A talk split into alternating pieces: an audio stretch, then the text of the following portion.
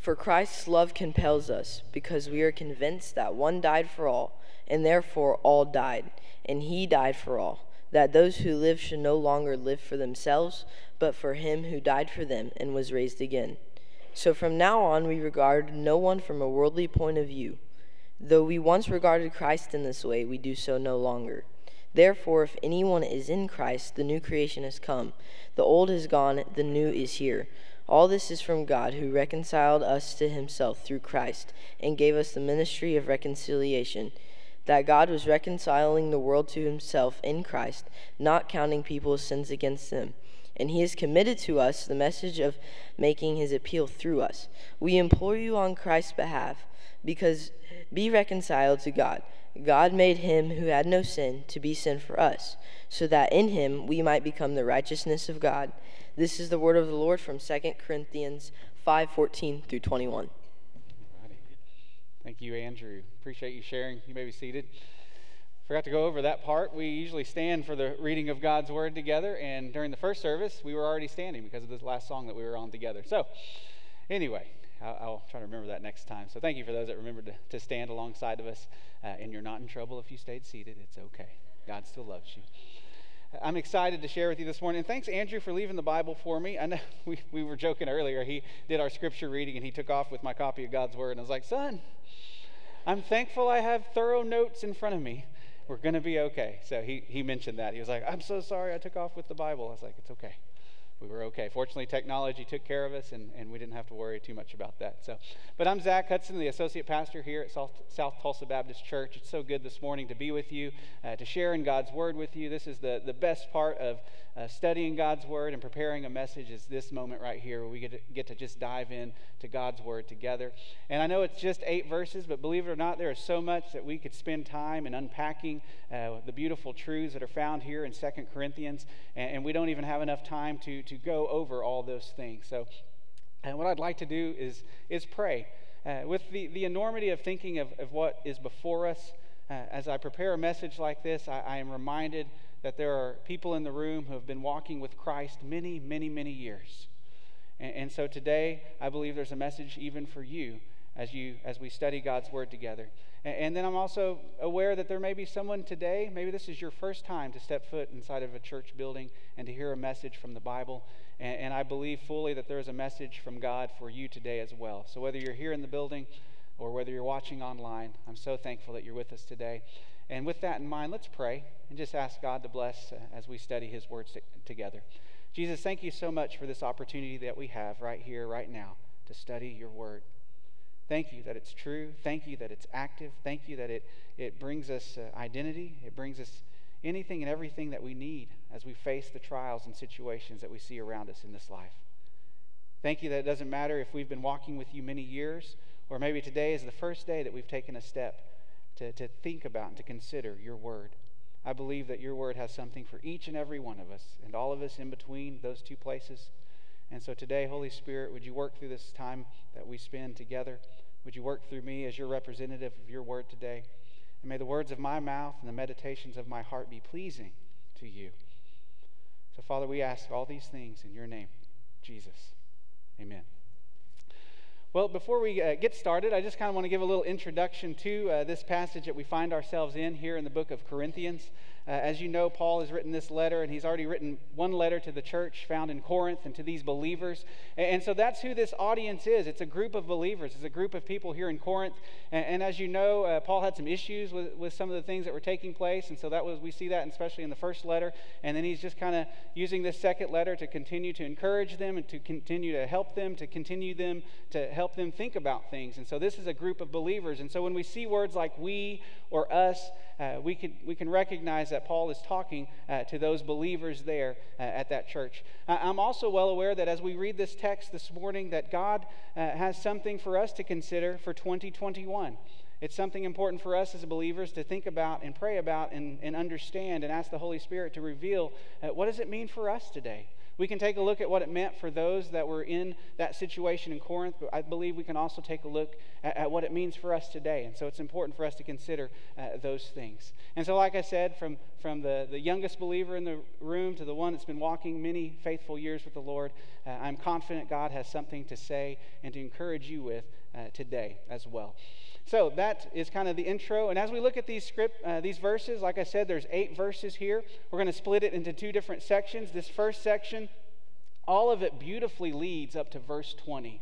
And we won't even spend the, the most time even in that verse. But all of this work that we're going to do today to get to verse 20 helps us really see the importance of what Paul is proclaiming and teaching and sharing with that early church and encouraging those believers along of who they need to be but to truly understand what that looks like and what that means, I believe it's all wrapped up and found in these first few verses that we see in verses 14, 15, and 16. And so this morning, I want to spend some time in this first section considering these first few verses as we think about some of those things.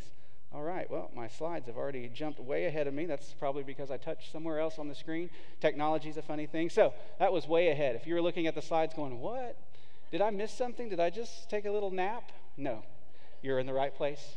You are exactly where you need to be. That was my fault. I will try my best not to get too carried away here touching my iPad. So, this is the first thing I want us to think about as we consider these first few verses is this that receiving the gift of salvation changes everything.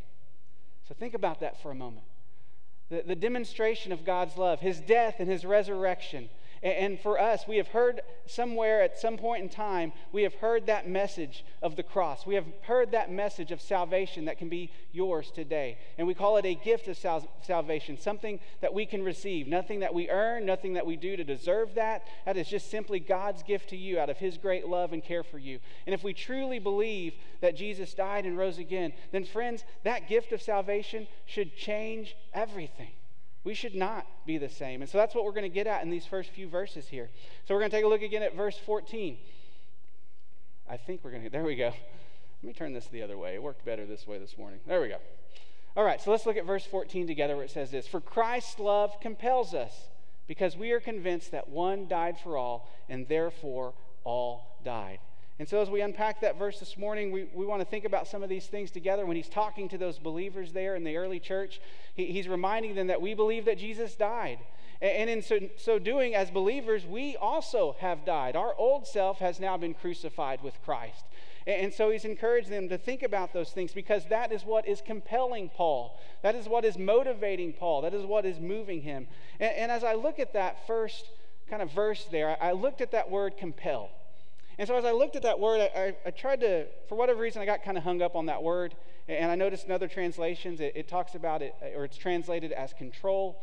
And, so I just thought, I've got to dig a little deeper. I, I, I need to, to, catch something. I, really felt led to kind of dig in there. And, and so it reminded me of a few things. One, uh, I'm so thankful for our pastor, Eric, for just the opportunity to share with you today. But I'm also thankful uh, for passing elementary Greek because of him. And so I went to seminary, worked on my master's degree, went through elementary and New Testament Greek and through Hebrew. But I'm so thankful for our pastor who helped me get through that. Because I'll, I'll be honest, when I got done with my first uh, class of elementary Greek, I remember coming back to the church, and I'm sure Eric could probably see it on my face. I was very overwhelmed.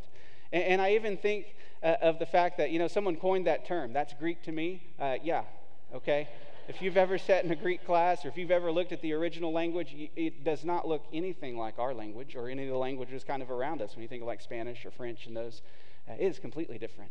And I was completely overwhelmed. And he was so great to just kind of build some basics for me uh, that helped me along in, in, my journey with Greek. I'm not going to share with you what that word is or try to butcher how you pronounce that word that we have translated as uh, compel or control, but I do want us to take a look at some of the other ways that word is translated inside of our New Testament and some other ways uh, because they will decide, depending on context, how to best translate or use that word because it can kind of carry some different meanings or some different uh, weights depending on how they choose to use that in that section. Uh, but, I, but it all works together. They're all very kind of similar. Uh, but you really begin to understand Paul's heart when we unpack just a simple word that's coming out of the Greek, like compel. And, and so here's some of the other ways it's used. Let's think about some of these together this morning. Uh, think about that. Uh, other ways we see it translated is hold together. And when I think about Christ's love, and I think about the death and resurrection of Jesus, and I think about that great love that is now a gift of salvation for me, I can look back at my life and my journey with Jesus, and I see the many times where Christ's love has truly held me together. And that holding together has motivated me to continue on, to continue to live my life for Him. And I also see uh, it's sometimes translated to press in from every side. And I love thinking about Christ's love in that way. Whether I'm looking ahead, whether I'm looking back to my left or to my right, uh, wherever I go, whatever I'm doing, to think about Christ's love completely surrounding me would motivate me, would compel me. Christ's love is that to Paul. It is completely consumed him and changed him. He is not the same anymore, but it's all over the place. And so then you can kind of get into some of these translations where we look at seized or in charge of. It was great seeing those baptisms this morning, and we asked people what their confession is, and what do they say? Jesus is Lord. And my pastor growing up always said, right after that, usually, that means he's in charge. He is Lord of your life. And so we begin to see what does that mean? Uh, that God's love would control or compel. Uh, Paul's saying that because of that great event, what has taken place through Jesus and, and his demonstration of great love, it is now in control. It's so much better that that's what you get out of me versus anything else. And so, out of that great love that Paul now has and, and this changed new creation that he is, that's what's in charge. And it's not a bad thing. I know when we talk about something controlling us, we don't like that, do we?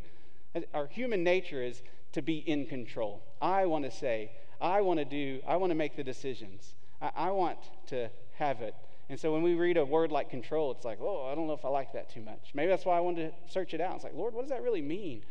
And I see it's not that God's just this big God that's just like right here, just controlling you or a micromanager, but it's completely the opposite. It's Paul recognizing, wow, God, your love is so grand. Your love is so amazing. Your love is so wonderful. It's changed me. It's completed me. It's, it's who I am now. It's who I need to be. Go read the book of Philippians. He will give you a complete, amazing outline of what Christ's love and, and the knowledge of knowing Christ is for Paul. And he recognizes and, and sees that's what he's talking about. I am now motivated. It's, it's not that God has to control and do all these things in my life, it's just that's what I want. I want God to be in control. I want Him to have a say over my life and how I operate and how I live.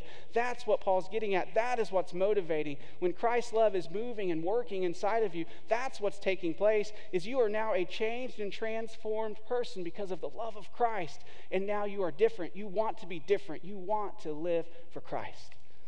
As we look at a couple of these other trans- translations here that you can use this word for compel, these are kind of the negative sides of it. But you think of being afflicted by something, you think of being suffering or suffering from something. Um, I don't know about you, but if, if I'm ever afflicted by something, it's hard to sleep, isn't it? You find yourself probably waking up every 30 minutes to an hour just thinking about whatever is needing to be taken care of or dealt with. And so when we are truly afflicted or we're truly suffering, we're almost just consumed by whatever that affliction or that suffering is, aren't we? And I'm not saying that we look at Christ's love in such a way. Uh oh. There we go. I got scared. I don't know what happened. My, my mic dropped. Um, but what we do is, is, is we don't look at Christ's love in a negative way, but you see how it, all these definitions kind of work together to get at what Paul's talking about. When he's talking about being compelled or motivated or moved by Christ's love, it's all he can think about. He wakes in the night, he's thinking about Christ's love. He's motivated and thinking, how can I continue to share? How can I continue to live out my life? And if you want to look at Paul's life, look at all these wonderful books that he's written that we can see and that we can read. He truly was changed compared to where he was and who he now is. And then he just lives it and he's motivated by it. He is changed by it all. And, and, he just continually just goes and lives out his life for the cause of Christ. And friends, I'll be honest, I want to be like that. But I'll be the first to say, I am not that motivated at times. I am not that compelled where I need to be. And as I prepared this message this week, I just found myself in times of just repentance saying, Jesus, give me a passion for you and for your name and for the lost and for those around me who, who need you, who are in desperate need of you. And so we move on from this, knowing now that Paul has completely changed, motivated, and moving for the cause of Christ. We look at some of these other verses, remembering uh, that we talked about this section, that how it changes everything. As a believer in Christ, everything should be different. Everything should look different. You should be changed. You should be motivated differently because of this great love that God has demonstrated on the cross. And we're moving to verse 20, being ambassadors for Christ. And so we continue to look at these verses here. Verse 15, it says, He died for all, that those who live should no longer live for themselves, but for Him who died for them and was raised again. And that would make sense, right?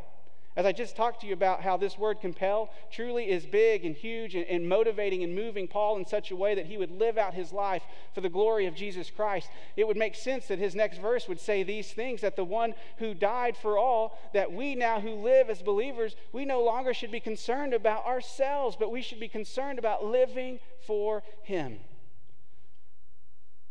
And so as I prepared this message, as I said earlier, I found myself again going, Lord, wow, verse 15 is messing me up too. And I need to really consider what you're saying here. So, a couple of things that I thought about. One of those is nothing should be compelling us like the gospel. Oh, friends. Oh, friends, there is a world out there that is just trying so desperately to motivate me, to compel me to walk in a certain way, uh, to go in a certain direction, to consider this, consider that. Here's your options. Here's what you should do. Here's what you should not do. And here's this, and here's that. And, and sometimes I just want to find a way to just shut it all off and find a place where I can take God's word and, and just spend some time thinking, God, what are you compelling me in? Am I being motivated by you? Am I being moved by your great love and and the transformation that's taking place inside of me because of Christ? And friends, we all need to do those evaluation moments where what is moving me? What is compelling me? What am I living for? What am I about? And truly bring those to God's word and recognize and see and understand are those truly things that I need to be about? And then we look at the second part here. We think about living for Him and not for ourselves. I think about uh, the commentator that I was working through mentioned obedience isn't just getting your act together, it requires a transformation. Think about this. I, I had the opportunity to go with our students to Falls Creek this year, and our uh, camp pastor was Shane Pruitt. Shane, just a, a great man of God, loves the Lord, loves sharing this message of transformation, did a great job with our students. Uh, I had the privilege of taking my students when I was a youth pastor down in Texas. I took our kids to a camp in Texas, and Shane was our camp pastor. And what I love about Shane, and I knew was coming this week, was he was going to share his testimony. And his testimony ties right into what we just said about obedience isn't just getting your act together, it requires transformation. Shane talked about how he kind of was in this cycle. When he was in high school and, and just out of high school, he was in this, he just called it like a vicious cycle. He would go to camps, he would go to retreats, he'd go to church events, and at times he would find himself down front praying his heart out God, I'm a mess. He talked about his life and just the sinful things he was a part of and just how he was living life for himself. But he would come to these events and these camps and these things, and he would find himself down front just praying, God, I'm so sorry. God, I'm going to do better. God, I'm going to pray more. God, I'm going to read your word more. God, I'm going to go to church more. As soon as those doors are open, anytime they're, I'm going to be there, God. And, I'm going to be different. I'm going to do things differently. And he said that would last. You know, he would make that kind of confession. And then for the next few weeks, maybe a month, maybe even two months, he, he would say, you know, I, I was able to kind of do better. But he said, never failed, though. After a month or two, I was right back into my old lifestyle and my old ways. Until he said, finally, one day, I came to the front at one of those events and just said, God, I can't. God, I can't do it. I can't be better. I can't pray my way out of this. I can't do enough good things to get out of this. I am missing something because I'm recognizing I can't do it. And friends, that was the moment of surrender we all need to find ourselves in because the reality is this we can't do it, but we know who can Jesus. And that's what Shane talked about. And he said, guys, you will never be able to do it on your own. You need Christ to change you and transform you. So, for you to become the person you want to be, it's going to take His transformation. And He's done it through His death and resurrection. And today, you can receive that gift of salvation and be reconciled to a holy God. Think about these things as we move forward into verse 16. So, from now on, we regard no one from a worldly point of view, though we regarded Christ in this way, we do so no longer. So there's some things I want us to think about as we think about this transformation that takes place. As we're talking about how we need to be different and look different, and we shouldn't be the same person or the same creation or what we were. The, the old needs to be gone, and we start thinking about these things. And if we want to live the life that we know we should be living, we recognize that we need Jesus to change and transform us. And once that's taken place, and we are now believers in Christ, there's a couple of things to look at here. Uh, we regard no one from a worldly point of view. Uh, a couple of these things that I was thinking about is one of those is we need to see people people from our new perspective in Christ. And, and that's tough especially when they don't look like us, especially when they don't think like us, especially when they don't act like us. And at times, as Christians, we act appalled that they would say or do these things. And as my pastor in Texas so graciously would say to me, Zach, they're lost. And I say, Pastor, you're right. I remember I'd get so fired up sometimes. And I was so thankful. He had such a gracious, pastorly heart to say, Zach, they're lost. They don't see what you see. They don't understand what you understand. They're not motivated by the life of Christ that now lives and resides within you. So you can't take what you have and try to put it on them. They need Jesus first. They need to recognize their need to walk in a right relationship with God. Then we can disciple them. Then we can work with them. Then they can begin to learn and see and understand biblical values, biblical worldview. But we can't take that to them first. We got to let them see Jesus and God's great love and care and concern for them through that demonstration of death and resurrection on the cross, from the cross.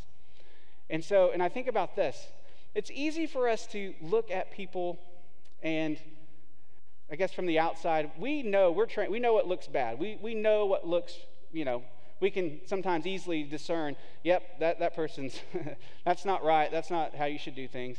And so when someone's proclaiming things that are definitely out there, then it's easy for us to, to, to see those things sometimes. And, and, so notice that I put that. As we look at some people from a different perspective, we also need to remember that God does look at the heart and not the outward appearance. You see, and you think about that passage back there in 1 Samuel, and you think about when Samuel was going to look for the king, and he, he was looking for David. He, he didn't know who that's, that's who he was looking for. Uh, I remember when he comes into town and he sees the first guy that looks very kingly, Samuel's like, This is the guy. That's the one God wants. He, he's, he's checking all the boxes off. This is who we need. This is who we need to work with. And what's God say? Nope, that's not your guy. I look at the heart, Samuel. I look at something different than you see.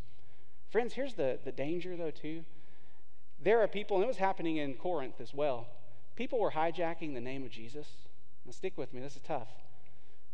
They were saying, Hey, I'm a believer. Hey, I walk with Christ. And now insert teaching here. And so, someone that, and so sometimes we as believers need to be careful that people will attach themselves to the name of Jesus and then spew out some other kind of thing that is false, that is not true, that's not accurate, that's not appropriate. And, and, but yet sometimes we say, but, but they say they love Jesus, and they say that they're committed here, and, and, and yet if they have something that is looking different, and when it ties in, that's when it gets tough sometimes to discern. And so, what I say to you is what we we're just talking about here nothing should compel us like the gospel. There's a lot of information out there. Some of it's good, some of it's not bad. But when we fill our lives and ourselves with things outside of God's word, or fill ourselves more with those things that aren't in line with Jesus, then that becomes an issue. This, all of this here, should be where we spend most of our time. You know, we live in a world of influencers. I don't know if you recognize that or not, but I know on social media now you have these people uh, who call themselves influencers. And, there are people who are, you know, you're, you're watching them, you're seeing what they're going to say, you're seeing what they're going to do. And so you have these people out there uh, that I get concerned about because we're in this society, it's so funny that, that that's what we're trying to look for for truth or for, for help. And, and so we try to look to these people who are influencers. And, and I'm not saying that's a bad thing. There's some people out there that really do have some good things to offer us. But the problem is, is when we look to those people more than we look to the Word of God, and, and more than we look to people even around us in this building that we share life with. So just use caution, use discernment uh, out of what's coming at you, and remember that God looks at the heart. And then the second thing I was thinking about as, as we think about being transformed and changed in Christ is even just the event of Christ. For some people, Jesus is a good man. That's what they'll say. They'll proclaim, you know, Jesus is a good man. He did good things. He was such a nice guy. And, and we know for us, though, as believers, there's so much more to who Jesus is and who his physical life was here on this earth. And, one of those things I think about is when I think about what happened over 2,000 years ago, his death and his resurrection, I'm so thankful that even though that event took place so long ago, when I received that gift of salvation, it brought all of that right here to me, here and now, and is still alive and active and working now in and through me. And I become so thankful at the people who would share uh, Christ's love with my mom, who was the one that became an influence to me and shared Christ's love with me as a child, that I would walk in that. I'm so thankful for whoever it was that shared the love of Christ with that person that shared with my mom. And, we could just go back through all the generations and, and pull it all back to this early church back here. So thankful for these people who influence with Jesus and makes a difference. And so as we get to verse 20, which is where we're headed, that's you and me now. There is a generation and a lost culture out there that needs us to represent Christ well because they need to be the next generation to carry on the wonderful, beautiful message of Jesus Christ and his demonstration of great love for us. So, just as I said earlier, this changes everything in a beautiful, wonderful, amazing way. The message of Jesus Christ, our hope, changes everything. And so, as we look at this next section here, this second half that we're getting into is, is the proof of God's love is revealed in the followers of Christ. And that's just what I was saying. That's just what I was talking about, and just what I was mentioning. Now that this love that Paul is talking about is now compelling him, motivating him, has transformed him, has changed him, this is what he now walks in. This is now who he is. And now we need to live that out because people need to see that. We have a lost world that's just struggling mightily with identity and where to land. And we have a world that just wants to surround them and champion. And, and the reality is, is, is people need to come and find their identity in Christ and work all those things out with Him because He's the one that created it all. And we need to be the ones that can stand up and help, motivate, and share the love of Christ with a lost and dying world. And so think about these slides as we come through them this morning. So, therefore, if anyone is in Christ, he or she, or the new, or is it, if anyone is in Christ, the new creation has come. The old has gone, and the new is here. So, a couple things to think about inside of that slide this morning as we're working our way through this. The old must be done away with for the new to arrive. That makes sense, right? It's one of the commentators talked about how you can't have them both. You can't have old Zach and new Zach trying to live together in this. It just it doesn't turn out well.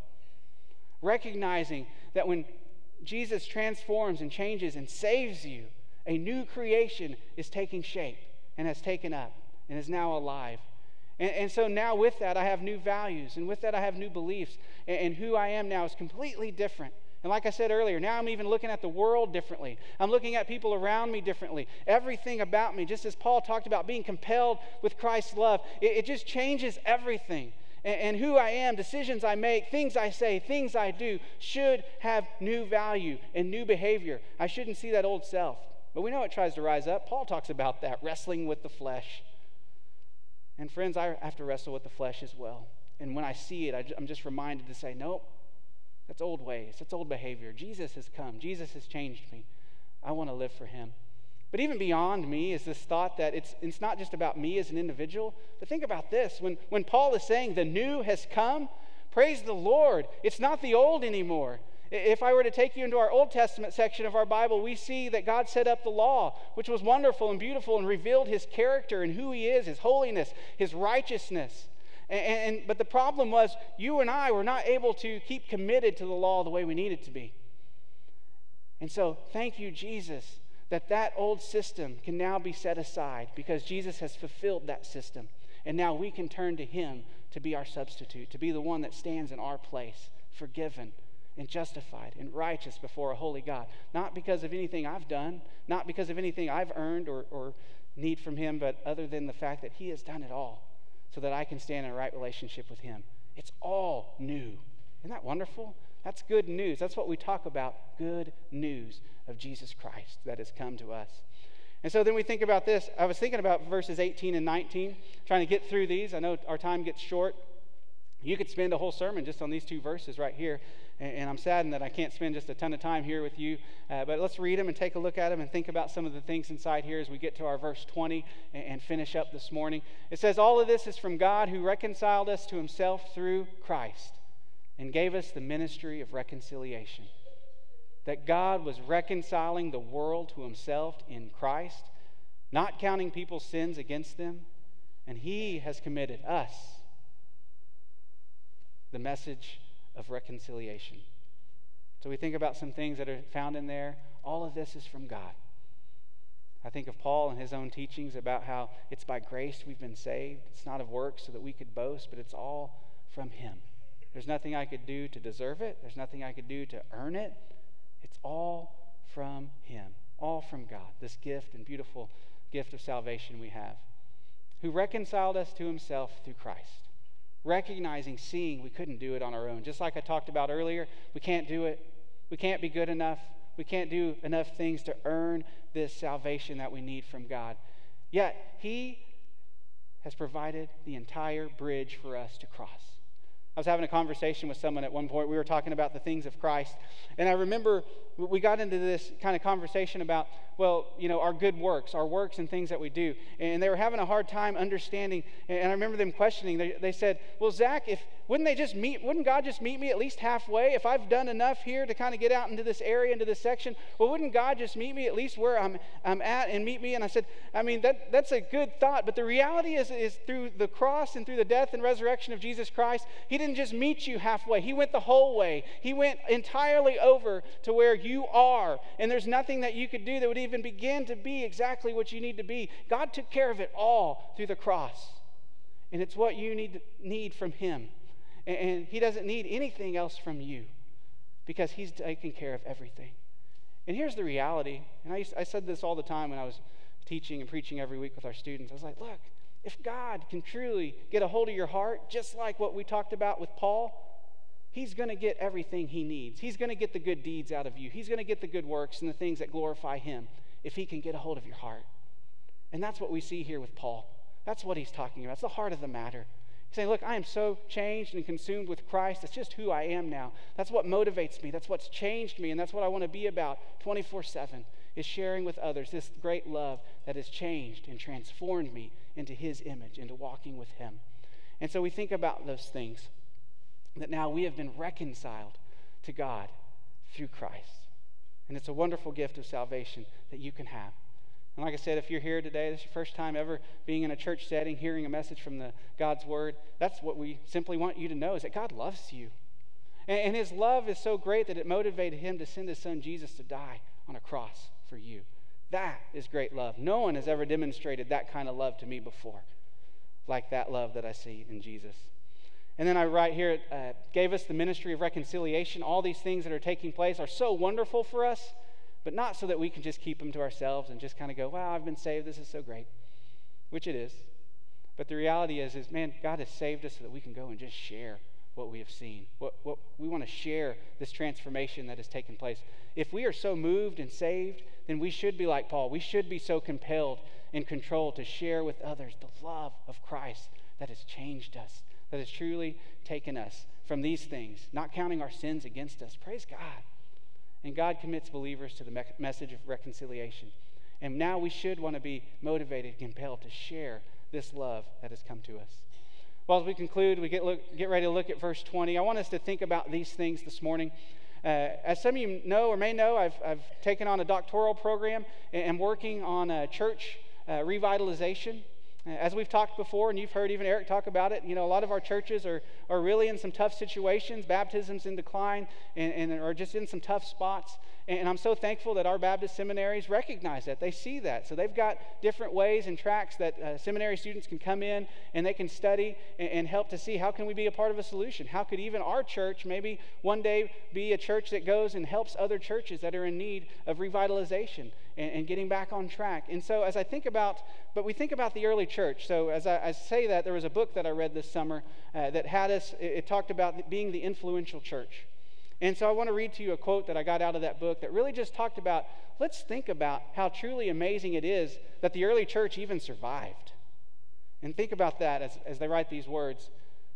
Noting the extraordinary expression of Christi- expansion of Christianity in the first and second centuries, Stark was puzzled at how a marginalized, persecuted, often uneducated group of people were able not only to survive, but to thrive. He concludes that a key reason was their willingness to sacrifice themselves out of love for each other and for their world. And the sacrifice released an explosion of light and heat that the world had never known. Friends, look around this room today.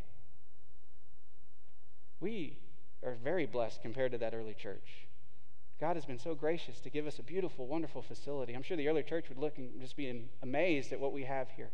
And, and knowing some of your stories and knowing how many of you are so generous to give to the cause of Christ. And not just to the things we do as a church, but even just things outside the church for the cause of Christ. We have been given so much. But the things we need to be careful, though, is remember, uh, even though we have things to give, it still needs to be out of a heart that is motivated for Jesus. Because we think about the early church, they had nothing.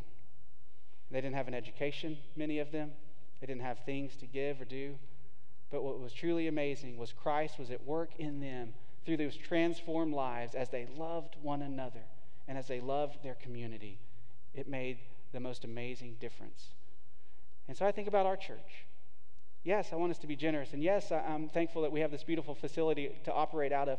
But most importantly, I want to make sure that each and every one of you recognize the importance of operating out of a love and heartbeat for Jesus Christ that would live differently in front of this world, that would be different in front of the world, that would love one another inside this building and in, uh, outside of this building, that we truly would look different. So we get to this verse that we're going to spend this moment in as we conclude. We are therefore Christ's ambassadors Paul's saying, I've been motivated by this great love of Christ. I'm now changed and different, now operating out of it because of all of this change and because of all this newness and because of what has now taken place in my life. Think about this. I now represent Him, I am His ambassador, as though God were making His appeal through us. He says, We implore you on Christ's behalf, be reconciled to God. And that became, becomes our motivational message for the world around us. God loves you, He sent Jesus for you. Jesus who will help you and guide you. He's got his beautiful word that you can turn to when you're facing struggles and situations and trying to understand what's going on. This is the God you need. And friends, here's the thing if we are going to share the love of God, if we are going to say to someone, God loves you, we better have a life that backs that up. We better be someone that loves. If we say God loves you and I'm his representative, they better not look back at me and be like, man, Zach, you are so mean, though. You're just mean and nasty. And I don't ever like being around you. And you're telling me that God loves me? We don't want to get those things out of order either. We do need to live a life that shines and looks differently, but we also need to be ready to share. God's word tells us that as well for the hope that we have in Jesus.